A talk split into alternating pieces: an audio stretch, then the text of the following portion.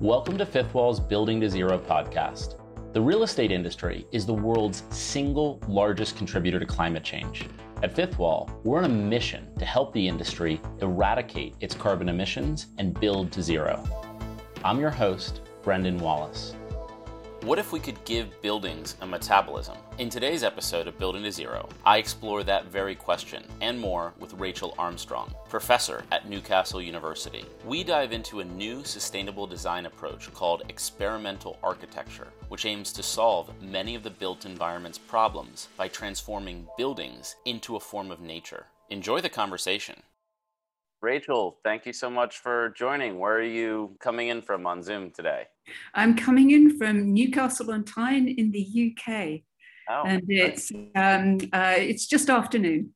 Oh, great! And I, and I have to say, I, I love painting behind you. You were kind of giving me a bit of the backstory before, but it's it's a really interesting backdrop. Yeah, this is a painting by an artist called Helen Chadwick, who was nominated for the Turner Prize but didn't win it uh, in the UK. And she was the first artist that I started to work with, and she was very interested in notions of the body and space. And this painting is called one of the viral landscapes. And it was done at a time when HIV was the main pandemic. And it was a comment really about the body as a landscape and how we inhabit infected milieus. So I thought it was appropriate for these particular times. Yeah, it's fascinating. Sorry that mine is a bit more pedestrian with simply the fifth wall logo, but uh, I will get over the backdrop envy. So maybe to start, can you just kind of give your background and obviously like how you became interested in sustainable building materials and experimental architecture? Like where did that can you walk us through the dawn of your career?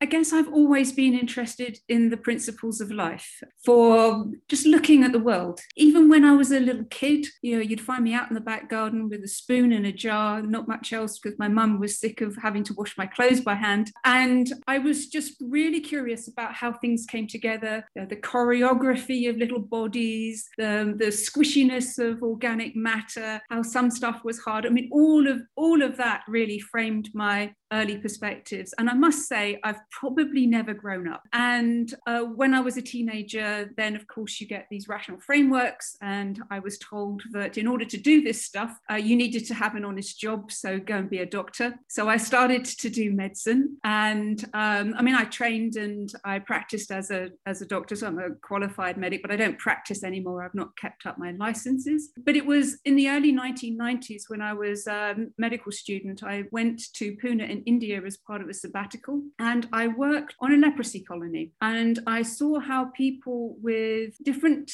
forms of bodily ability could really restore their social life through very simple technologies. Leprosy is a very complex social political disease or, or, or, an infection and illness, leaving you with kind of compromises in terms of your abilities. So, bacterium actually is quite like TB. It doesn't go into the lungs, it, it starts actually in the nerves and it works from the outside in. So, people lose the feeling in their you know fingers and toes. And that means that when they go for a walk they can't feel you know that pressure that we get when we're going for a walk that oh my feet are a little bit sore and you adjust your body weight. So they actually break their bones when they when they go for a long walk. Um, and the other thing that happens is that the facial nerves start to also get uh, eaten away. And it means that people won't blink to keep their eyes moist. So they lose their eyesight through a keratosis. In other words, the eyes get dry and then they all fog up and uh, you can't see anymore. And because of the stigmata of leprosy, which is often depigmented patches on, on people with uh, darker skin, they're cast out by their families because of the deformities, because of the kind of the ignorance that, that comes with the causes and the treatments of the infection. And so in, in Pune, a group of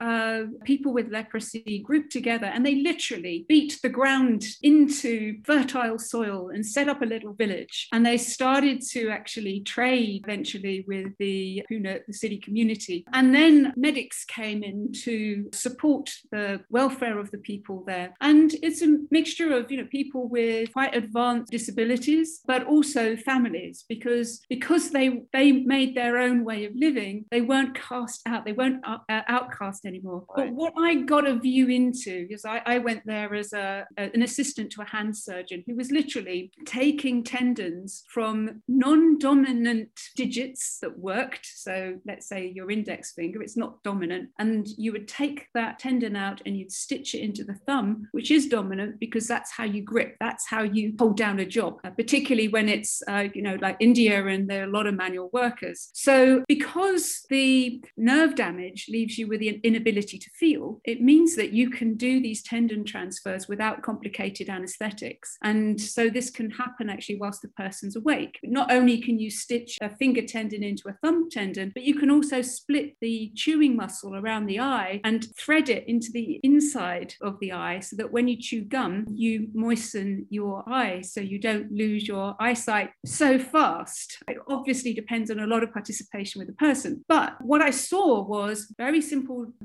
technologies and appendages and prostheses really enabling people that had huge disadvantage in, in their life to reconstruct their world. And it wasn't just the body, it wasn't just that they could tie up foot drop using a simple leather strap to their knee um, so they could walk without scraping their foot on the ground, that they had designed cooking instruments that had one meter long handles. So they didn't need to get close to the stove where they would inadvertently burn themselves. Um, and so they learned a cooking technique which was, you know, a meter back from where, from where we would stand. And also tools with very high mechanical advantages. And it wasn't just the tools and it wasn't just these extended bodies extending you know through space and materials in order to live a, live a fulfilled life. It was also that they could also build their community. And that for me was an extraordinary insight into how our experiences are shaped. And there were lessons there that i learned. You know for example when the bridges of the nose fall down because the bacterium gets into the cartilages so your nose goes all flat and it's called a lion shape in a kind of uh, stigmata. But they would have this pot of um, wax and it would be heated very gently. And they put their hands in wax to make the skin supple so that they, they wouldn't get contractures. But they would also mold themselves wax noses. So they would put these little wax plugs up their noses so they could have pointy noses after the damage caused by the bacterium. And this was to me really extraordinary, um, partly because I was naive enough to think that someone with leprosy, because they had this outcast view of themselves and of society wouldn't have a sense of aesthetic sensibility. And there was also a functional reason, which was in order to keep your glasses on, because wearing dark glasses protected against the wind drying out your eyes. And also in India, the sun's very strong. And it would also keep your having a pointy nose kept the glasses on your face as well. So it was it was really extraordinary, things that you wouldn't think of. And I really wanted to take this learning back to the UK, which was the combination of the body, the technology, and the architecture, the spatial, the spatial lessons of how you manage space uh, in an altered world. And um, I really wanted to work with that. But when I got back to the UK, I realized that modern medicine is systematized and legislated in a way that, that works for us in the Western world, but it had other things that were lacking in it, in that the body was reduced into its cells and that you go straight to the, you know, fix the little problem, but you don't really reconstitute the person in the world. That was the bit for me that was missing. And that's why I started to look for other sources of knowledge. Hence, Helen Chadwick's work. So I started to see that artists, I, I had no language for this. I, I, had no arts education whatsoever. I, I, I, wouldn't have known what design was if it hit me in the. But what I started to see, I started to pay attention and become aware of things that previously I hadn't seen. And so I actually started to reach out to artists because at the time as well, this is the early 1990s, there was no such thing as art science. And when I made contact with Helen Chadwick through the work she was exhibiting at the Barber Barbican, we had this really weird conversation. It was wonderful in her kitchen. She, she let me into her house. I mean,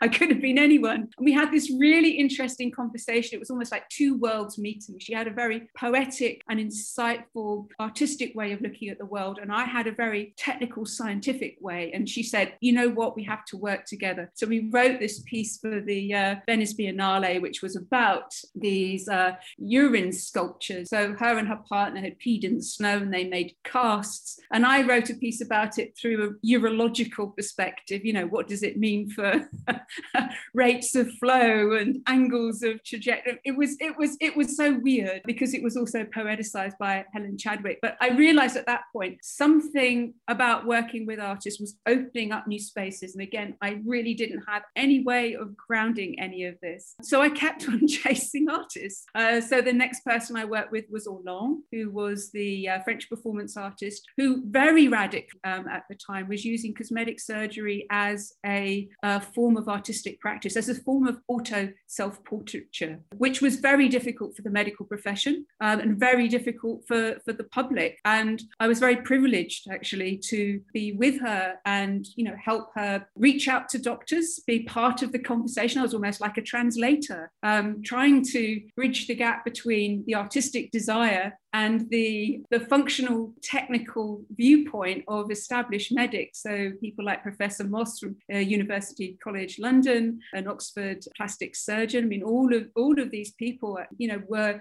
talking around a table with bizarre uh, visionary requests. Um, but the, the but the translation in the middle was really interesting for me. Again, I didn't know what that meant, but I kept on, you know, kept on trying to explore this space. Another one was um, Stella. Can I um, ask so, uh, yeah, at that time were you really pioneering that intersection meaning that that intersection between aesthetics and design and ergonometry and human physiology was anyone else at the intersection of so many distinct discrete academic fields and I, yeah I, I, I honestly I, I honestly don't know. I don't think so but it is possible. But i i really felt that there was such an incredible space opening up which was a, because there were also cultural debates that were happening at the time. And through being interested in the artist's work and you know accompanying them to various presentations i started to see a landscape open up where virtual reality and was promising the escape from the body at the time, you know, the, the whole transhumanist view that we could redesign, re engineer, uh, improve the human body towards immortality, you know, a kind of immortal machine.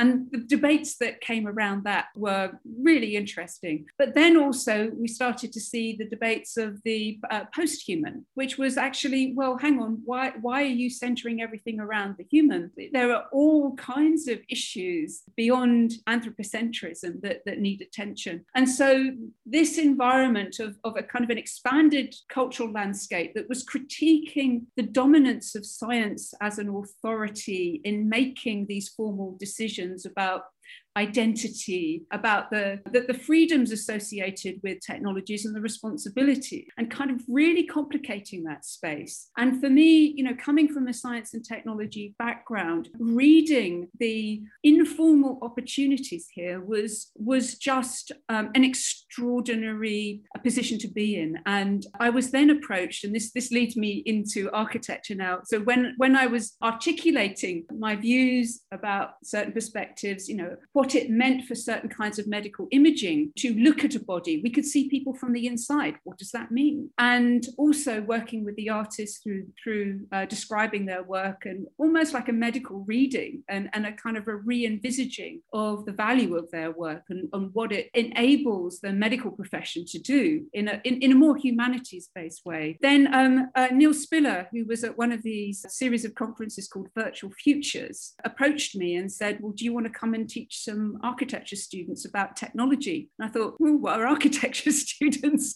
I, am very keen to teach about technology. I don't know what they need to know. So there began my incredible adventure with the Bartlett School of Architecture, where I met people like uh, Peter Cook and Stephen Gage. And I honestly thought that that was the world of architecture. So this, this incredibly uh, experimental, speculative, propositional, interrogative, let's call it um, transformational practice that, that was being explored there by, you know, world leading architect uh, was the environment in which I was introduced. That was your uh, first to, exposure. exactly. That was my first. So I thought, hey, this architecture stuff is great because, because for me, it was a discipline that could both accommodate science and engineering. It brought in the imagination and it had vast skills in arts and design. And I was just thinking, well, isn't this the ideal discipline? I'm, I'm really interested to see what could be done in this space. And it's so integrative, it sounds like, of so much of where you know you started your career in just human physiology and ergonometry, and it, it intersects with also you know broad social and political questions that, that again touch on microbiology and just a, it, it's a complicated, highly integrative space. And I guess that leads me to my question, which is like, what is experimental architecture? How do you define that? Right. Uh, well, I wouldn't define it. I would look at uh,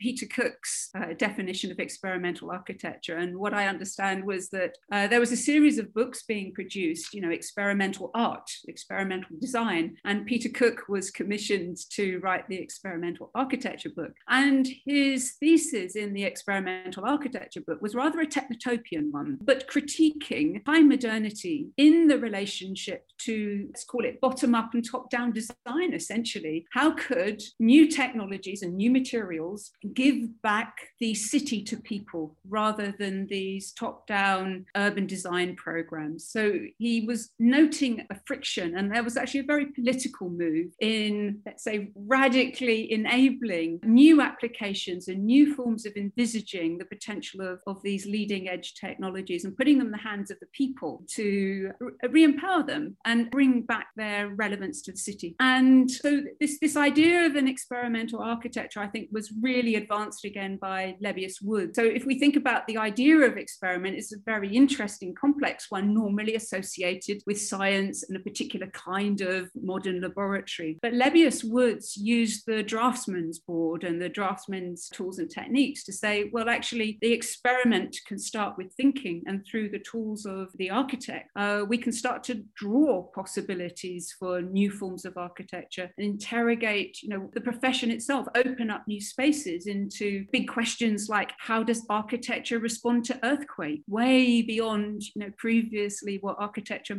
agendas might be concerned with, or how does it deal with the aftermath of war? So it, it was a very, you know, provocative and incredibly you know, brilliant and creative uh, perspective.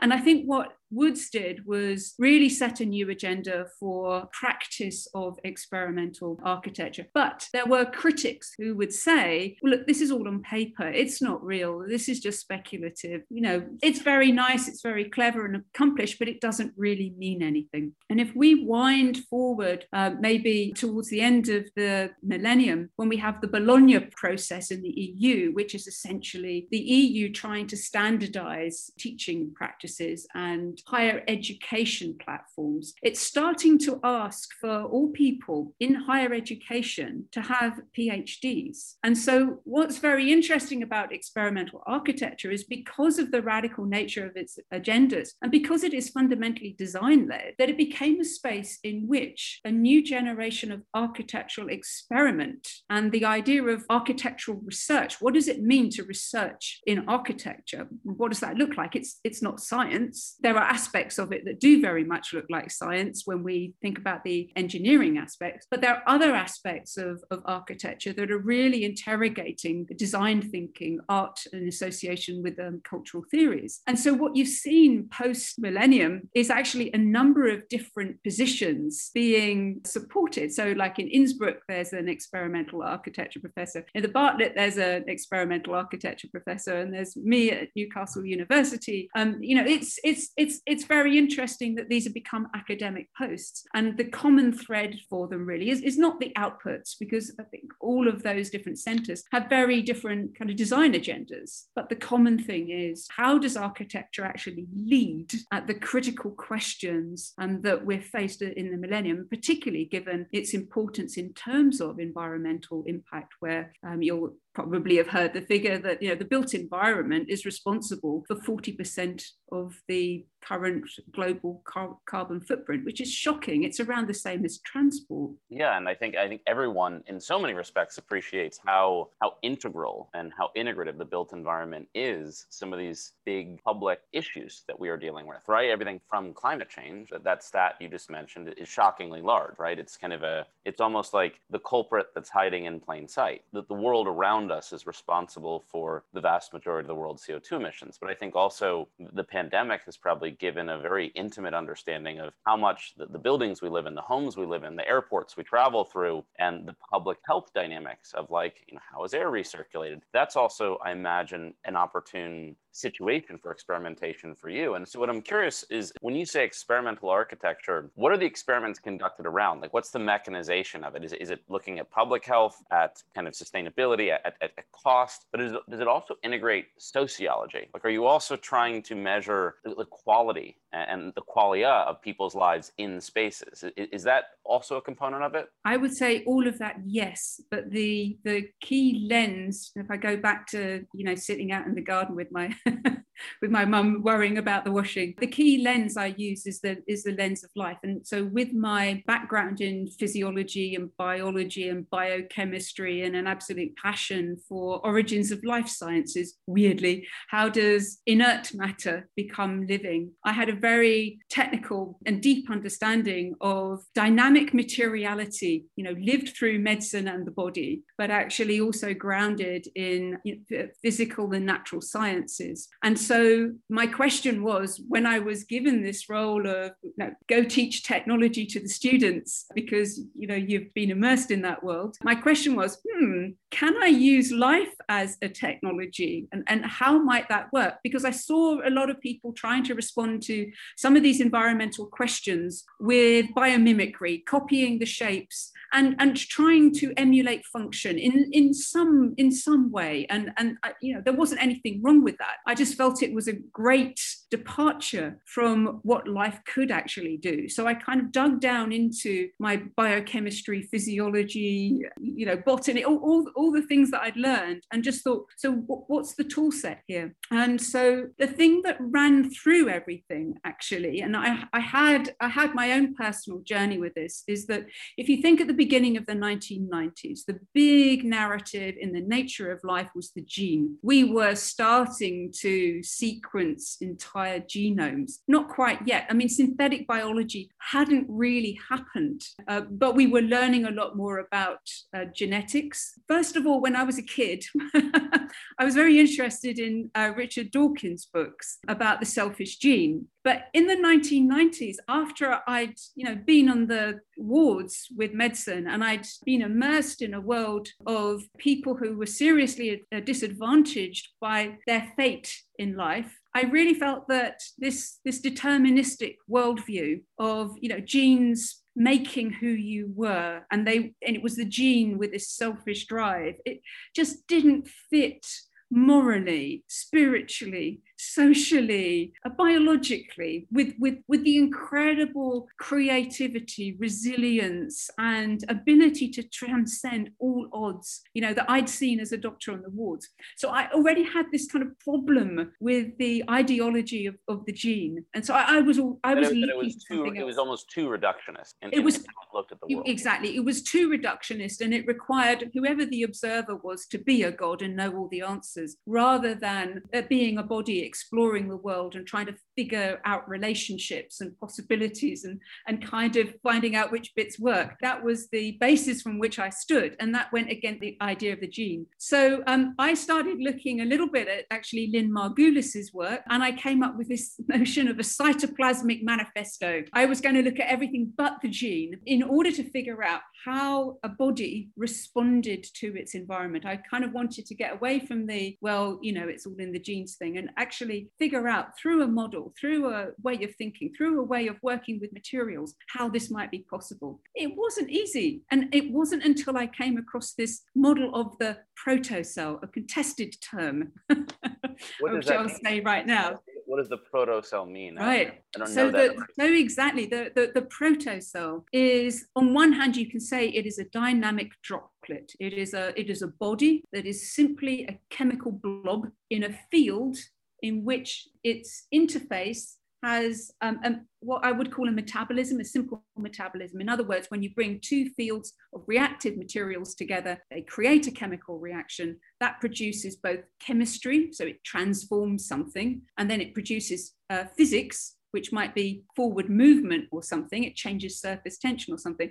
And so um, you actually get quite lifelike appearances for something that isn't alive. And you know no dna that was really the important thing for me. So if i could look at these droplets and observe what they could do without a top down instruction it gave me a view on what is possible from the bottom up, from all those things that aren't predetermined. What is the range of that? That was the incredible uh, insight there. And so the protocell had been the work of Takashi Ikegami and Martin Hanczyc, who'd been working together. And, and they were working in the origins of life sciences and artificial intelligence. And they'd come together kind of looking at the idea of a dynamic body as a reaction of an alkali environment with fat. And you know from, from your basic chemistry, you'll probably remember that fat and alkali make soap. And soap is really good at messing around with surface tension. So it means that when those two worlds collide, you get movement. And so uh, Takashi Ikegami and Martin Hanczyc had created these, these series of droplets. Now, the reason why I say it's contested is because in same and related group was another field of thought, which was trying to design the first artificial cell.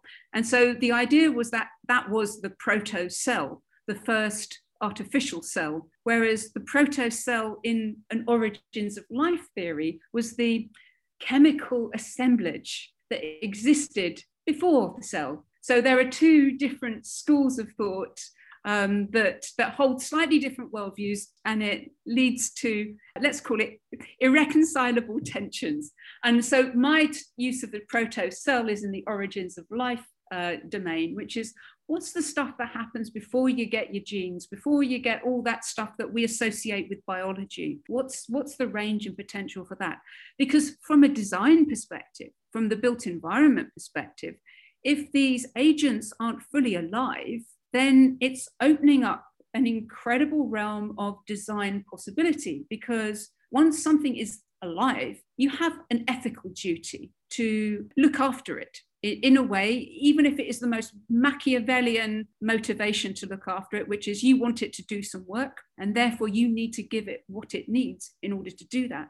And so at the at the fundament of working with life as a technology, as a material, is, is an ethical uh, concern. And that was what was quite interesting about the protocell, because once, once you started to look at what a, a droplet can do, amazing patterns, incredible behaviors, um, they even cluster, and I have no rational reason as to why they go around looking like that they're behaving as a population. Extraordinary. I mean, we, we would use the term emergence, but we may as well use the word magic um, because they're doing this in the in the absence of obviously any genetic material and then therefore you're saying the absence of any inherent drive it is just existing in space right? It is simply a function of chemistry and physics. And exactly. and also in looking at it you can dissociate and divorce from any kind of ethical judgment about what it should do or should get better or should become more complex. Is that is that part exactly, of what exactly. you can't explain all that magic through the gene. You can't. Right. so right. what it's giving you is a lens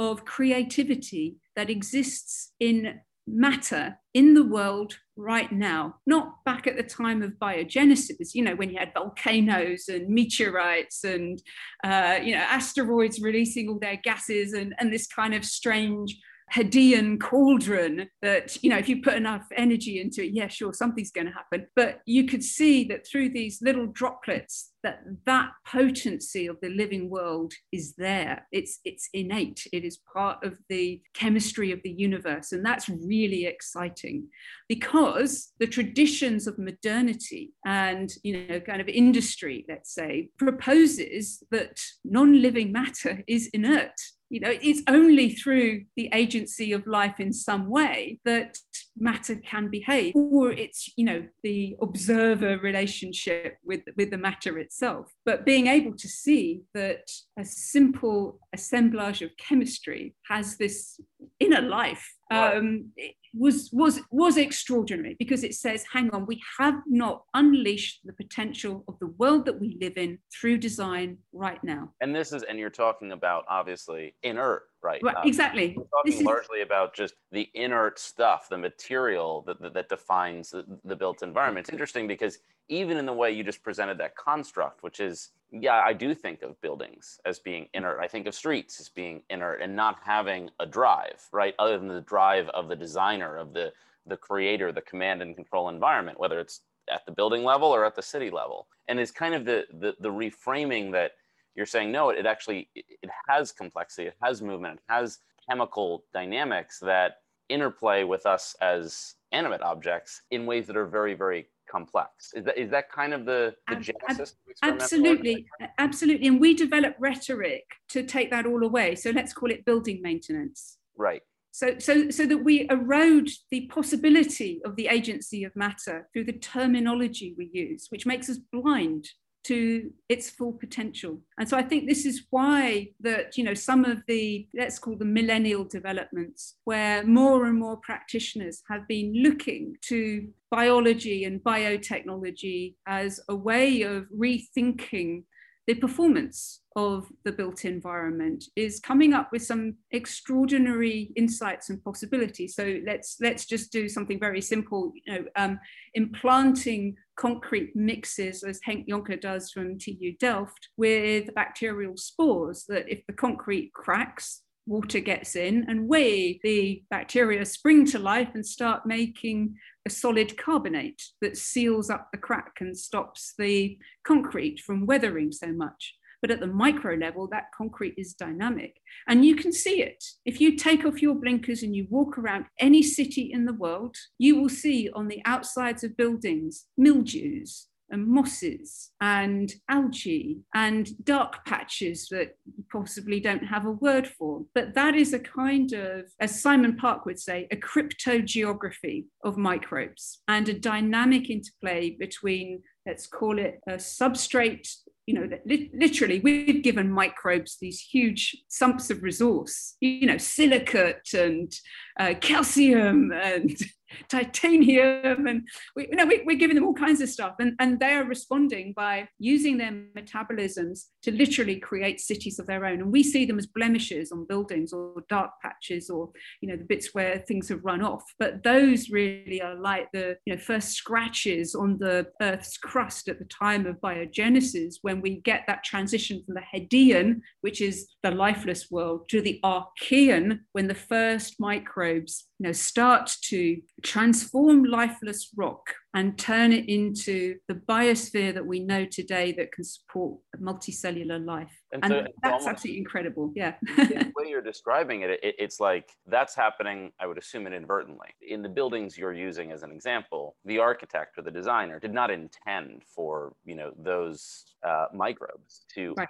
the effect that they are, but they are having that kind of an interaction with what we otherwise deem as an inanimate object. And therefrom, you're saying comes this kind of complex ecology almost of, of animate and inanimate, what we think of as inanimate and animate objects, right? And, and, and, that's that's the missing link. Is that is that kind of the connective intellectual tissue between what we traditionally think of as architecture and, and biology and ecology today? Exactly. And actually, there's you can almost trace back this um, schism between the living and non living back to Linnaeus, because he actually came up with three categories for God's natural household. So there was the plant, there was the animal, but there was also the mineral. And Linnaeus had a perspective that said, well, stones are actually living. They're not living in the same way as an animal, they don't move around. They're not living in the same way as a plant, they don't metabolize in the same way, but they do change with time. And so, in that sense, they are living by a different degree. And so he thought that sandstone was, was born again, a, a different kind of born than a plant or an animal by um, accretion, you know, accumulations of things. And he actually thought of that process, what we would call just simply a geophysical process, as actually a living process. So Linnaeus, you know, who was the founder of the classification system that we have today, the binomial nomenclature, he actually made more space for the possibilities of life than we've adopted in modernity. And I would say it was probably with uh, Pasteur, uh, Louis Pasteur, who disproved the idea of spontaneous generation in his you know, microbial experiments, keeping some flasks sterile and some could be contaminated, and showed that actually they're kind of tiny germs and seeds around that allow life to occur. And with that, then the idea that you know inert materials could be alive were you know fell from the idea of being on a classification system, but it was replaced by something else, which was the science of the origins of life, which then set out to prove that biology was only a more complex version of chemistry. And that really characterized certainly the late part of the, the 19th century, which is where some of the proto-cell recipes come from. Uh, a recipe by Otto Bütschli, who was a zoologist at the time, and he added potash to olive oil. And he saw these, what he thought were artificial protists which were the simplest single cell animals that biologists knew of in the day. And so he thought, oh, I've created an artificial life. Life um, at that scale is so simple. It is literally just a just a step above chemistry. And that idea really persisted, you know, in, into the 20th century, probably up until maybe 1920s, you know, and then embryology, you know,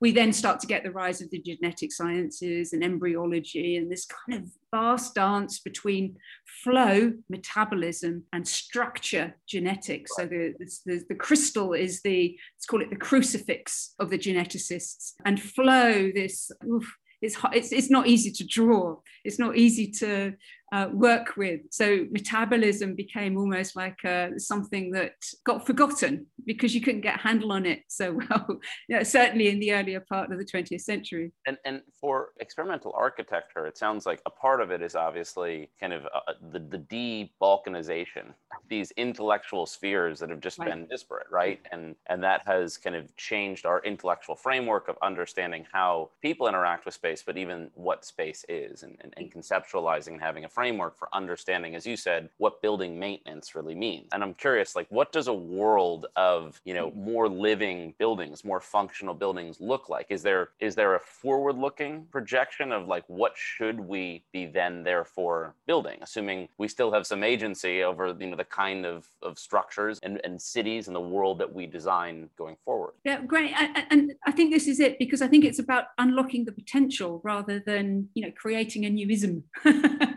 so um, if we really wanted to get the most out of our buildings, then we really need to think about full life cycles, not just sustainable, but regenerative. When we can change our lenses for looking, we can start to reimagine things anew. And we start to be able to imagine beyond a single human lifespan, which is, you know, the anthropocentrism has really framed design thinking throughout the whole of the, the 20th century in, in the modern world. And so when, when we can kind of look at different scales, and I think that that is something very typical of the third millennium, our imaging technologies, our, let's call them the biotechnologies and, and, and the resolution that we're now able to get both at the microscale, but also, you know, out into the stars, when, you know, incredible telescopes. So our ability to visualize helps us imagine. And these scales are not just spatial, they're temporal. And so I think we're, we're at a stage when we're starting to think what does the layers upon layers and layers of these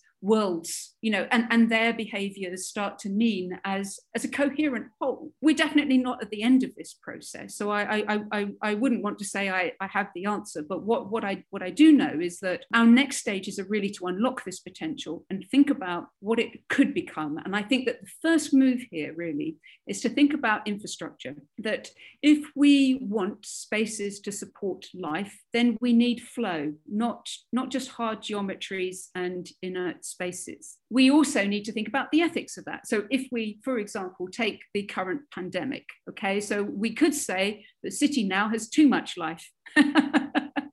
that uh, we are now aware of a microbial world that has always been there. It was the first, it, you know, for, for three billion years, microbes, including viruses, were the only inhabitants of this planet. They are our ancestors and the original cultures. And what's interesting in their three billion year old world before multicellular organisms come along, and then us, you know, maybe 300,000 years ago, the first whiff of a Homo sapiens, is that their legacy has been progressive enlivening, and that is the opposite of what we're doing. So, not only are they there, but their legacy is, is very different than our own, and there's a lot to learn from them. So there they are. We're suddenly aware of this world. Very interestingly, at the turn of the millennium, we also developed biotechnologies that allow to see us, see them in a way that we hadn't been able to see them before. So although you know Leeuwenhoek and Robert Hooke uh, invented the microscope lenses, um, you know 17th century, we really only thought that microbes very patchy. First of all, they were subjects of wonder, but in the 19th century, along comes Pasteur and Robert Koch, and they go, mm, these things are associated with disease, and we're going to show you how they are. At the same time, we've got people like Winogradsky that are going, yeah, but these microbes are also really important as foundations for the biosphere. But Winogradsky gets ignored pretty much because at the time of Koch and Pasteur, about one third of the population is dying from infectious disease. So microbes become the bad guys, and we set out on a war with them. We head out for this age of hygiene where, you know, we think about the design of bathrooms, white sterile, wipe clean, loads of bathroom products to kill all known germs dead. But they don't just kill all known germs dead in our bathrooms. They go down into the drains and out into the sewers and, um, you know, start to infect the environment. So, you know, kind of 50 years later, you know, Rachel Carson's going, Silent Spring. Uh, what happened to biology? it's interesting that, that that started with the ability to be able to see them, right? Like that, that it's not that they, they didn't exist, as you mentioned, they predate us, you know, by a long time. It's simply that in rendering them visually to us, we became aware of them. And I imagine a part of why we associate a white bathroom with virility, right, with, with a sterile environment, or we associate a white lab with a sterile environment, is no other reason than we can't see anything right? Like meaning a, a, white bathroom can be the filthiest place on earth, covered in microbes that you just can't see. The, the fact that it is optically or aesthetically white is actually largely irrelevant from the relative hygienicness of that of that bathroom. And so, is that is that part of kind of how you think of what this new expanding field is? Is kind of teaching us to not trust our visual intuitions that, that are probably born of some historical legacy. Obviously, seeing things that are white and kind of sterile gives a certain impression, but not trusting those intuitions as much because they're not as integrative of the underlying reality of how complex these inanimate objects are, like the tiles in a bathroom or the concrete in a building.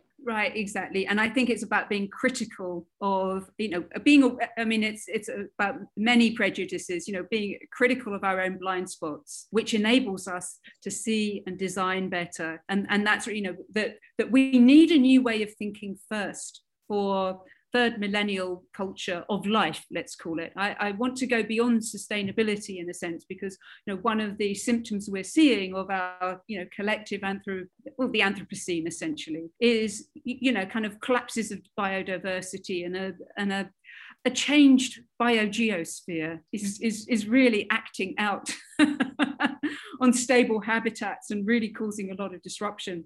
And the question is, you know, how can we change our thinking first so that then our design and our, and our technologies can be differently? Doesn't mean that we have to reinvent everything. It's just that you know you can do one thing with a spoon that could be incredibly creative and you can do something else with the same spoon and it's incredibly destructive. So it's it's not really about having to start again. It's about reconfiguring value and paying attention to the things that matter. And you know that kind of whole reconfiguring so that uh, we have a different narrative for how how we live and and the impacts and our responsibilities. All those things are up for grabs right now. As i say i mean i, I think that there are a diversity of voices and perspectives in this. I think it would be you know a, a mistake to think there was only one answer. And I, I think if we were going to take nature as a model nature itself believes in biodiversity. And i think that that would be the same for design, that diverse approaches to design, particularly those that are situated to the cultures the materials and the um, resources you know can be exchanged meaningfully in, in those particular spaces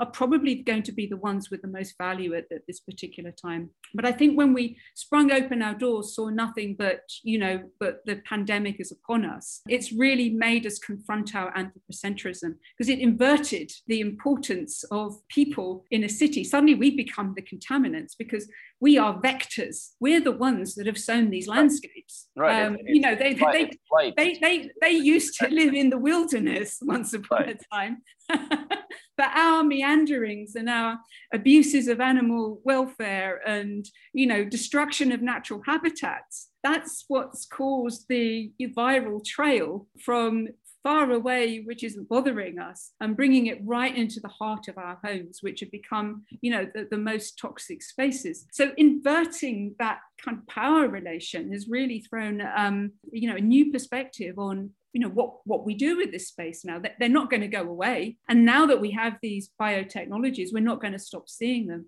And so we have people like um, jessica green uh, who was at the university of boulder in oregon. Um, and she was you know working with these ideas of the microbiome sampling microbial ecologies you know. So these these are these are um, stable ecosystems that live in our in our front rooms, in our bathrooms, uh, out in the city as the urban microbiome, in our guts as part of the human microbiome, and they're all in conversation with each other. And we're just starting to get this picture like an invisible realm, the same kind of wonder and bizarreness that maybe you know uh, Van Leeuwenhoek and uh, Hooke, you know, with his little flea, beautiful drawing of the flea that really gave rise to the flea circus round about you know 100 years later, and and a whole bunch of jewelers going, oh look, if things are this tiny, let's go and see if we can design really tiny because that shows us what great art- artisans we are. Love that. It's kind of so that you know, okay, we need to be we we can't be glib about the danger that the microbial realm can pose us.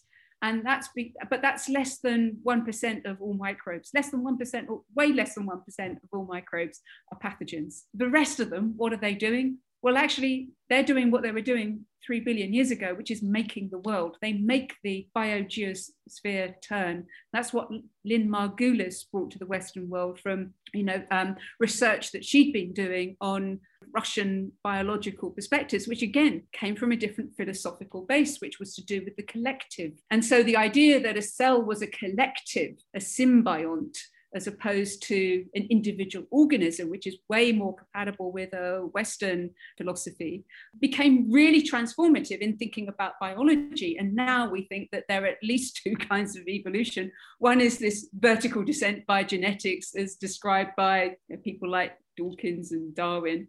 But then there's this other one, which is horizontal, you know, and that's called the postmodern synthesis. It's about organisms being much more promiscuous and generous and curious about each other and finding ways of not being related to each other and still having progeny and, and bodies that uh, embody their histories, let's say, and, and, and their associations. And so, in fact, all of multicellular life, the, the, the origin of the eukaryote, the, the building brick of us, was in fact um, a fusion between two more primitive or two more basic forms of life, the archaeon and the eucar- uh, and the um, bacterium. And the archaeon is really it's a lovely, lovely, weird and I'm not familiar with that. What is, what exactly, archaeans are like good bacteria. There, there are at, at this moment, to my knowledge, there are no pathogenic archaeons ever. They, they don't cause any disease. Bacteria, on the other hand, are the mischievous ones. On the whole, they don't cause too much harm, but they are curious and they're curious and they're talented. They have these incredible metabolisms that can change environments. They can live anywhere. They can they can they can transform the world, and that is not an overstatement. But uh, bacteria can be opportunists and therefore they can cause disease. So these two guys coming together, the archaeon is much more similar to the basic building blocks in our own cell. So, you know, like call it the cell cytoplasm, very, very roughly, Mem- membranes and cytoplasm, something that wraps up the nucleus. That's the archaeon. It's quite like us, but it looks like a microbe. But the bacteria, they're different, but they're, they're also a little bit part of us, and they are the um, organelles you know the, the, the mitochondria and the chloroplasts in in plants and you know maybe nine by two flagellae and cilia and things like that. So um you know we we are a, a kind of a fusion of things and then with this kind of combined capacity to build you know one with mischief and another one with a with a kind of structural sobriety the, the multicellular world becomes possible. So this you know the stories that we're starting to tell because we can see these invisible landscapes because we can see the deep past by reading almost like scrying inside a inside um, a body you know like the old uh, priests you know would look open up a body and be able to uh, read things you know in the organs and entrails. It's a bit like that really. We're starting to read through dna all kinds of stuff But that, the, the importance of that is about how then we take that knowledge and start to reconfigure the way we work so that it promotes life, so that it can anticipate some of the tensions and help us develop an appropriate diplomacy. Because the thing with life is that, uh, you know, I, I, I like, uh, I think it's the Michael Crichton quote, you know, life finds a way. That's very true. Um, so it means that you can never be complacent about it. It means that you have to stay at the table and keep negotiating. You have to like prove our worth. And is your view, like you use the word diplomacy, right? In, in thinking about our perpetual negotiation with that microbiome, with, the, with this complexity, we're just now understanding how integrated it is is your view that you know the, the built environment architecture yeah. is in some ways an, an, instrumentation of that diplomacy we exactly. just haven't realized it meaning we are we are instrumenting that act of diplomacy through instruments we don't understand today or, mm-hmm. or are not integrative of all that complexity is that right fundamentally how to think about experimental architecture? Yeah, I, I, I, think that's great, Brendan. I think that's that's absolutely it. That architecture provides these technologies and spaces through which integration could happen, but we're largely unaware of it, right? Uh, because we are framed in our thinking in very uh, particular ways. You know, that's that's how we grow up. That's what our education system tells us is true, and that when we can bring research into you know architecture and design and the built environment, we can start to interrogate some of these these paradigms. And what I would say is um, I will use the Living Architecture Project as an example of how we might start to structure and develop some of these uh, ideas. So, how might we start to create the kinds of integrations that we want uh, because we know that we now are in microbial landscape. We know we play a role in that because you know they are us and they are in us. But but what do we do with that? And so the project that i was working on between um, 2016 and 2019 was called living architecture.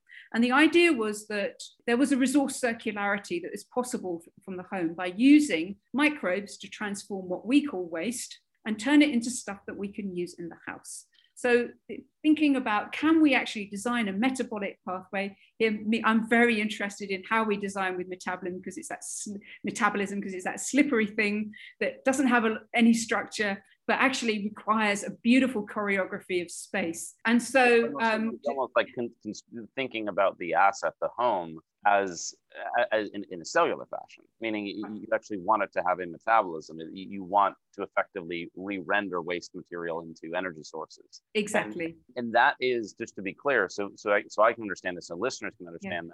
that. That is a that is a kind of leading frontier intellectually of what is today experimental architecture. Is that right? Is that kind of one of the ways you would experiment in that field? Yes, it's it's it's a way of not making analogy or metaphor about a living building. We have a lot, you know, buildings of skins and, you know, windows are eyes. And there's a lot of metaphor for thinking about how architecture relates to nature and the living world. But this is very literal. How do we actually, if we take our origins of life as, let's call it the fun, foundational science for thinking through this, and think about how do we use the science and technology of that to literally turn our spaces into something with a metabolism, something that starts to meet some of the criteria of life. Now, we don't call them life, they're not alive, but the, um, the terminology living architecture, in my case, uh, there are now many different living architectures, um, but in my case, the living comes from my PhD when I was at the Southern University of Denmark. So I worked between the Bartlett School of Architecture and the Southern University of Denmark,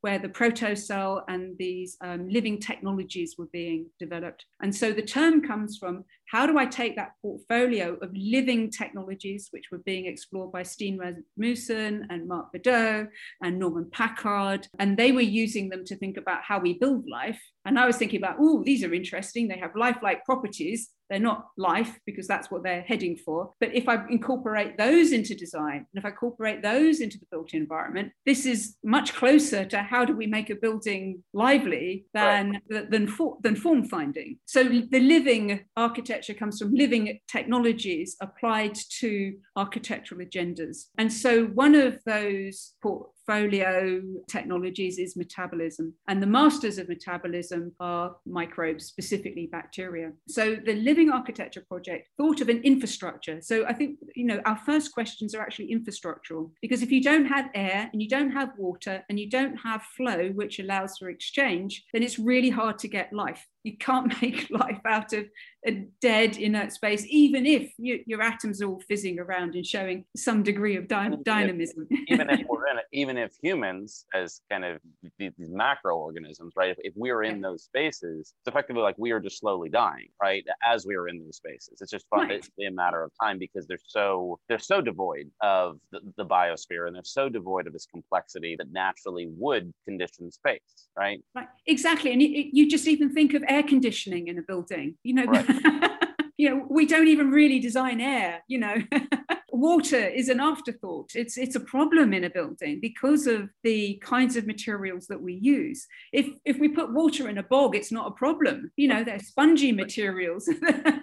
you know, that feed other processes. And so, so the idea was anyway to start very simply thinking about infrastructure. So what, what would it take in order to give a building a metabolism? So the first things we did was we built little homes, not for people, but for microbes. And each one of these little homes had a different metabolism. In other words, it had a different biochemical pack of tricks that allowed it to take one resource and turn it into another under the right conditions. And then we could line them up like apps so that the waste products from one brick, or we call them bricks because they were like building units, but building metabolism and not structure, could feed was the input for the next. So using the very simple cybernetic thinking, literally coupled these um, different units together. And we proved the principle of the project because we could trans, but we developed this almost like a cow's stomach, you know, the different stomach chambers that were processing the waste. So we took liquid waste, which was grey water and urine, and transformed that into a whole range of products from cleaned water, bioelectricity, which is really important because that becomes a an important power source. The removal of toxins like um, nitrous gases and uh, reclaiming phosphate from uh, detergents because there's a phosphate shortage going on. But also we could claim biomass as a basic um, you know, carbohydrate structure. So from waste, we could separate out all these different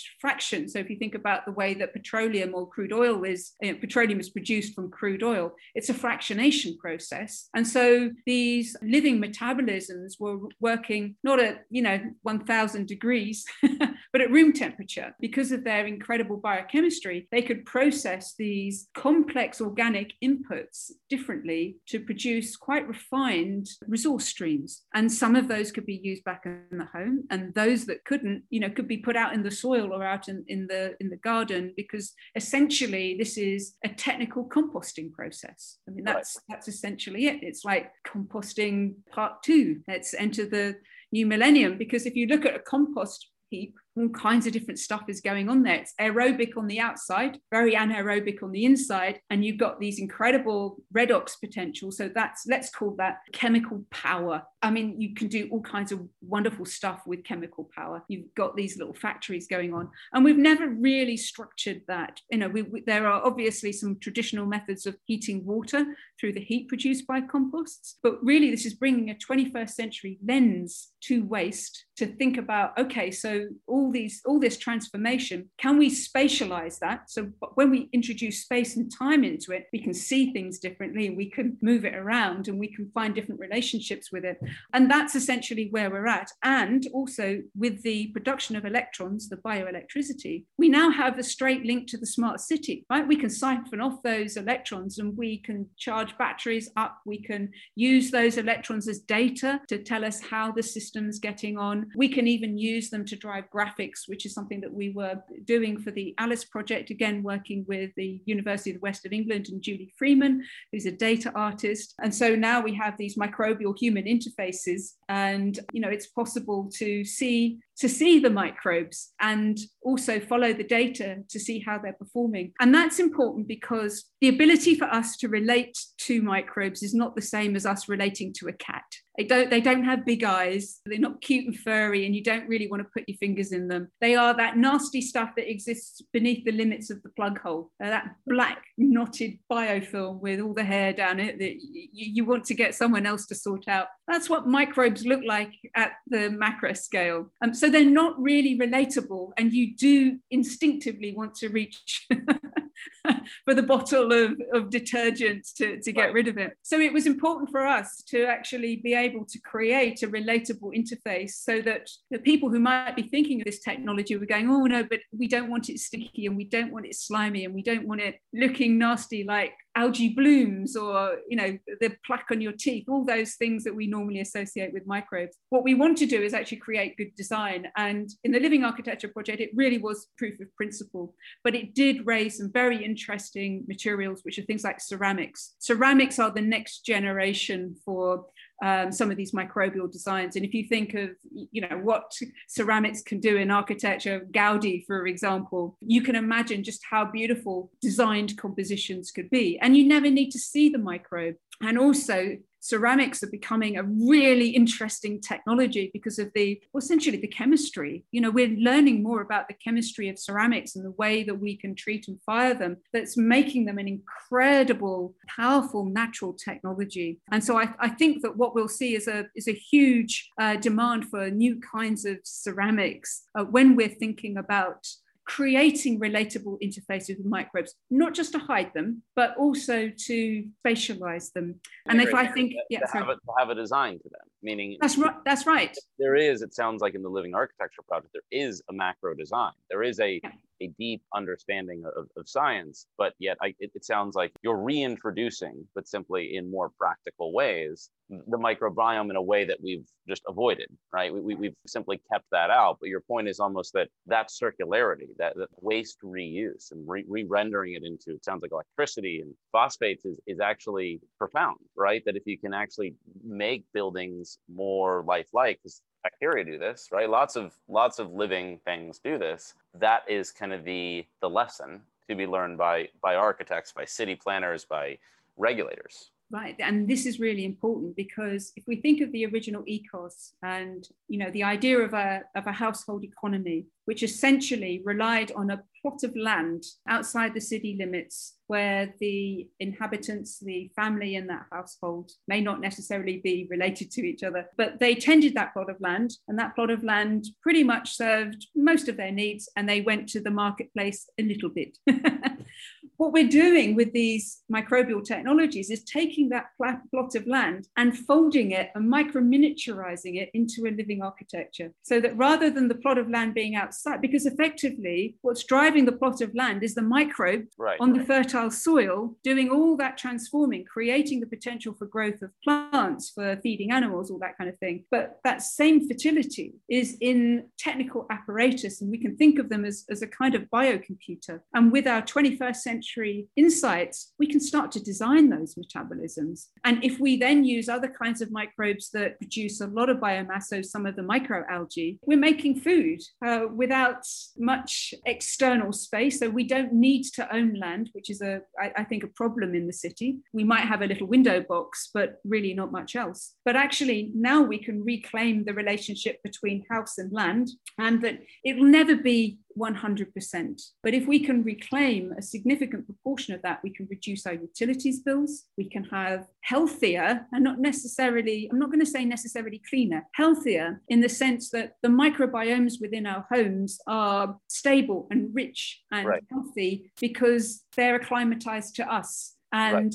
when you have a stable biofilm, it resists pathogens. And we've seen that in the microbial fuel cells, demonstrated again by the University of West of England, which when you get a microbial fuel cell and you loop infected effluent through it, so for example, with hepatitis B, the biofilm doesn't like it and it will remove the hepatitis B. Now, that is a significant breakthrough for times of pandemic and for the um, sanitation industry because it means that we can remove pathogens from waste streams. And we could do that in the home. It sounds like you need these stable microbiomes. Like the, the, it's, it's the unstable microbiomes that actually can become positive feedback loops to these pathogenic bacteria, right? right? Is that right? Exactly. That's exactly what happens when you get the zoonosis that you get stable host, you know, microbial relationships. They've kind of tuned their bodies to each other. They don't die. Maybe they get a few sniffles and sneezes, but on the whole, it's it's stable, they're okay. Then we introduce something completely unknown, like us.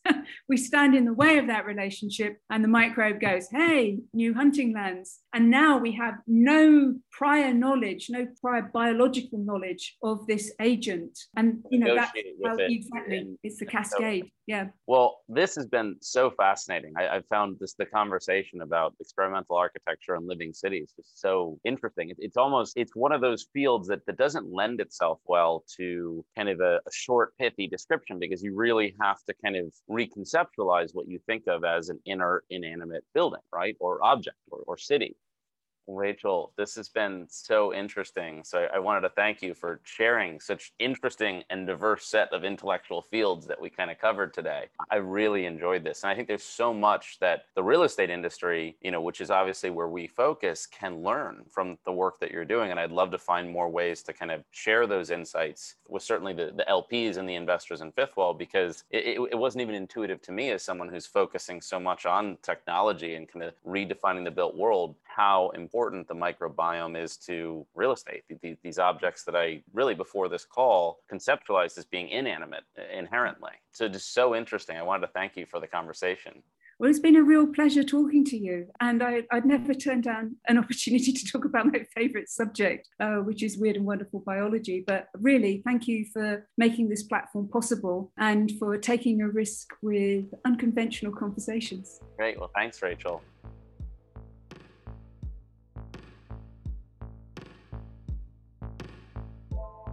Thanks for listening to this episode of Building to Zero. All of these episodes and more are available on our YouTube channel. To learn more about Fifth Wall, visit our website at www.fifthwall.com.